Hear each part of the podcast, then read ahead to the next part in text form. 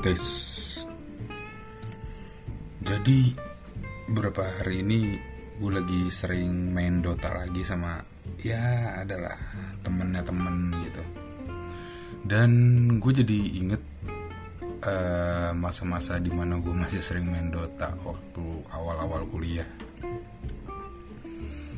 Dari pas uh, pulang ngampus sampai tengah malam atau uh, nyewa apa ya bukan nyewa sih ke warnet gitu terus duduk berlima sebelahan biar komunikasinya gampang. Ah kalau dipikir-pikir lagi gue main Dota tuh uh, itu kan telat sih gue main Dota 1 tuh sejak kelas 3 SMA ada sekitar 2014-2019 itu gue main di ruang tik ruang komputer sekolah gara-gara guru tiknya cuma ngasih tugas ngerjain LKS dan dia sendiri juga malah main PB anjing. Malah main game web. Ya udah gue mulai. Sebenarnya kalau tau Dota sih gue juga tau udah lama. Siapa sih nggak tau Dota gitu kalau anak warnet? Zaman uh, gue masih kelas 3 SMP tuh. Zaman eh lebih mah zaman gue SMP zaman zaman gue sering main warnet main RF tuh abang-abangan uh, pada main Dota 1 ya kan? Ah coba kalau gue main Dota lebih cepet gitu pas SMP udah jadi pro player kali gue. Anjing gue bingung sampai sekarang. Gue nggak jago-jago main Dota. Uh, balik lagi ke masa itu. Gue main warnet 4 jam dengan harga 10 ribu. Anjing sekarang mana ada warnet? 4 jam 10 ribu. Dan apa ya gue ngerasa kayak bahagia banget gitu. Bahagia yang sederhana bisa main game main RF dan dapat barang-barang bagus atau minta duit ke ID-ID yang udah level gede dan apa ya pas main Dota tuh bahagia pas lagi seru-seruannya lagi goblok-goblokannya lagi menangnya. Uh, terus makin ke sini game makin mahal. Ya sebenarnya gue juga pengen sih beli game-game mahal gitu. Beli, uh, beli cyberpunk anjing harganya 700 ribu nyet ya meskipun banyak juga game-game yang harganya di atas gitu. Ya cuman balik lagi harganya nggak murah. Dan kebutuhan gue juga nggak buat main game doang kan. Ada buat orang tua. Beli orang tua maksudnya. Ada buat santunan. Buat cicil rumah bayar anak sekolah istri minta berlian pembantu minta ninja nggak nggak bercanda bercanda. Tapi balik lagi ngomongin game ya. Ya emang game itu salah satu cara atau khususnya cowok-cowok ya di sela-sela kesibukan mereka ya kan? Pekerjaan yang udah terlanjur kejebak di sana. Yang lu sebenarnya nggak pengen pengen banget kerja di sini cuman ya gimana udah lima tahun. Dan uh, lu kejebak dengan paksaan orang tua buat stay kerja. Atau mungkin kejenuhan lu dengan pasangan lu lampiaskan di game buat bersenang-senang dengan teman-teman lu. Ya nggak tahu ya kalau misalnya yang udah nikah masih sempat main game gak sih buat seneng-seneng? Atau dia udah punya mainan baru lagi? Ya harusnya mereka bahagia sih sama kehidupan mereka.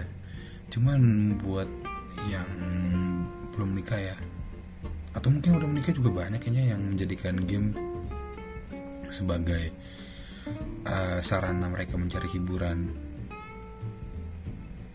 Tapi emang kebahagiaan orang tuh emang bersifat subjektif banget sih. Kita juga nggak bisa samain kebahagiaan kita dengan kebahagiaan orang lain gitu. Kalau kita bahagia main game main komputer mungkin ada orang yang bahagianya sabung ayam gitu. Ada yang bahagianya nyari encu kalau duduk 20 tahun nyari encu ngapain nih duduk di pinggir comberan. Nih ya tapi emang kebagian orang nggak bisa disamain sih. Ada orang yang bahagia dengan pekerjaannya. Ada orang yang nggak bahagia meskipun gaji udah naik tapi mereka nggak menemukan kebahagiaan itu di pekerjaannya. Dengan gaji naik workout naik dan lo masih bisa beralibi kalau itu bukan kerja sesuai dengan passion lo? Atau mungkin ada orang yang malah bahagia saat dipecat dari pekerjaannya? Siapa yang tahu? Who knows? Karena mereka emang gak nyaman dengan pekerjaannya dan mereka terpaksa saat menerima kerjaan itu kan? Kayak anjing gue udah nganggur gue pokoknya harus kerja kerja apa aja lah. Dan ternyata mereka malah gak nyaman dan mereka menemukan kebahagiaan baru di luar pekerjaan dan ketika mereka dipecat ya mereka bakalan fine fine aja dan justru merasa bahagia. Dan kebahagiaan-kebahagiaan lain kayak uh, mungkin ada orang yang menganggap pernikahan itu sebuah sesuatu yang membahagiakan. Ada orang juga yang menganggap pernikahan itu sesuatu yang merepotkan dan kurang menyenangkan mungkin. Mau pernikahan deh mungkin kejauhan. Kayak mungkin yang yang jomblo dan dengan yang sudah berpasangan gitu. Yang jomblo bahagia bahagia bahagia aja dengan kegiatan mereka sehari-hari yang mereka lakukan sendiri dan bersama teman-temannya. Dan yang punya pasangan bahagia dengan pasangan mereka semoga. Ya mungkin ada saat-saatnya mereka jenuh cuman ya namanya kebahagiaan orang emang uh, gimana ya? Gak ada yang bisa pastiin lah. Setiap orang emang pasti punya kebahagiaannya masing-masing. Dan kita sebagai manusia normal gitu sebagai manusia pasti bakal berusaha sekuat mungkin buat ngedapetin apa yang bisa membahagiakan kita gitu. Cuman masalahnya nih lu, nger lu ngerasa gak sih bangsat nih semakin kita mengejar kebahagiaan yang kita inginkan tuh justru kita malah semakin menderita cuy. Uh, uh, gini dah lo lo lo berhasil mendapatkan wanita cewek yang lo impikan. Apakah lo bisa menjamin bakal bahagia terus sama dia apakah lo bakal yakin masih bisa tetap bahagia di tengah-tengah permasalahan yang lo hadapi berdua sama pasangan lo? Atau uh, lo punya alibi kalau siap menderita asalkan bersama-sama dengan pasangan lo yang lo pilih? Uh, atau atau atau atau lu bahagia ketika lu mendapatkan banyak duit dan lu berusaha uh, berusaha mengejar lebih banyak duit. Dan untuk mengejar supaya lo punya banyak duit mau nggak mau lo harus lebih banyak bekerja. Dan dengan lebih lo lebih banyak bekerja nggak ada yang bisa menjamin lo bakal tetap bahagia dengan pekerjaan lo. Jadi ya seperti yang gue bilang uh, mungkin uh, patah kuno semakin lo mengejar kebahagiaan lo akan semakin menderita lo juga. Dan gimana ya? Gimana kalau misalnya pada akhirnya kebahagiaan kebahagiaan itu cuman bukan masalah psikologis? Karena kan selama ini kita tahu kebahagiaan ya tadi gue bilang lagi kebahagiaan kan masalah subjektif sub, sub, subjektif dan balik lagi ke psikologi orang-orang ya bisa bahagia dengan apa yang mereka dapatkan. Tapi lo bayangin kalau misalnya itu cuma bukan masalah psikologi. Ada pengaruh juga dari uh, faktor-faktor biologis yang bisa jadi lebih berpengaruh ya. Uh, dalam dalam banyak hal kan emang banyak uh, faktor ya. Kayak mulai dari psikologis sampai biologis. Cuman maksud gue ya hormon-hormon yang ada di tubuh kita juga sangat mempengaruhi kebahagiaan gitu ya, kebahagiaan kita gitu. Misalnya kayak endorfin dopamin uh, sorotinin oksitosin. Itu yang gue dapet di Google sih. Iya gimana ya? Mau lo dapetin apa pun yang lo mau kalau hormon-hormon yang ada di tubuh lo itu nggak bekerja dengan baik ya lo nggak bakalan bisa bahagia gitu. Misalnya uh, di Google gue sempet baca yang mempengaruhi hormon cinta itu adalah oksitosin.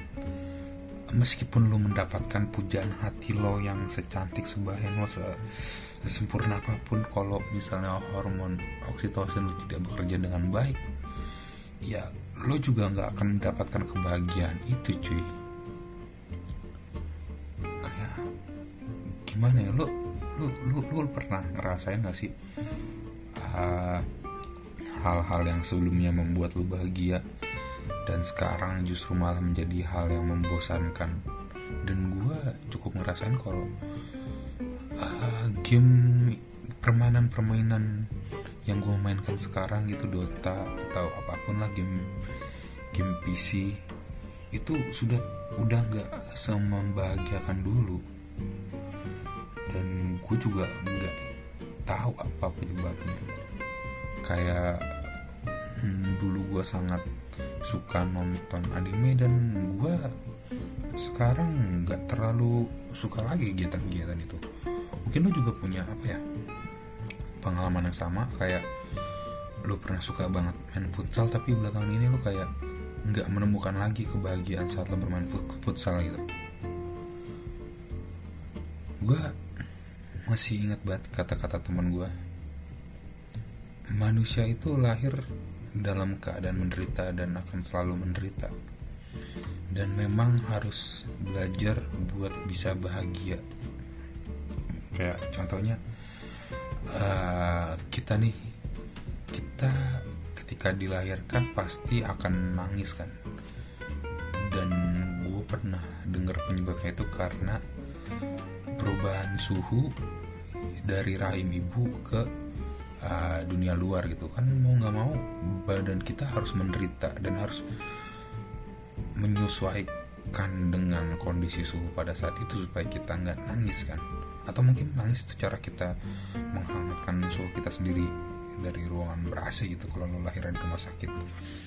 Ya seperti kata temen gue barusan emang apa ya? Uh, lo butuh belajar buat bisa bahagia gitu. Misalnya dengan lo nangis tadi setelah keluar dari rahim ibu atau atau atau lu harus belajar gimana caranya memanfaatkan uang-uang yang udah lu dapet dari uh, lo bekerja. Karena kalau lu nggak tahu cara memanfaatkan uang-uang itu ya lu nggak bakal bisa bahagia. Dan pada akhirnya gue mengambil kesimpulan buat diri gue sendiri atau lu mungkin juga bisa ya kalau misalnya emang lu setuju kebahagiaan itu emang bukan didapetin atau dikejar tapi emang harus dipelajari. Lo lo nggak bakal bisa bahagia dengan pasangan lo kalau lo nggak mempelajari gimana uh, ketika lo berdua ada masalah. Kalau lo hanya menunggu sesuatu datang menghampiri ketika lo hanya mencari-cari alasan untuk sebuah kebahagiaan yang lo inginkan gitu. Tapi kalau misalnya lo mau coba kebahagiaan yang instan dan lo punya cukup banyak duit, ya lo bisa lo bisa datang ke tempat pijat dan sekalian minta tolong petik mangga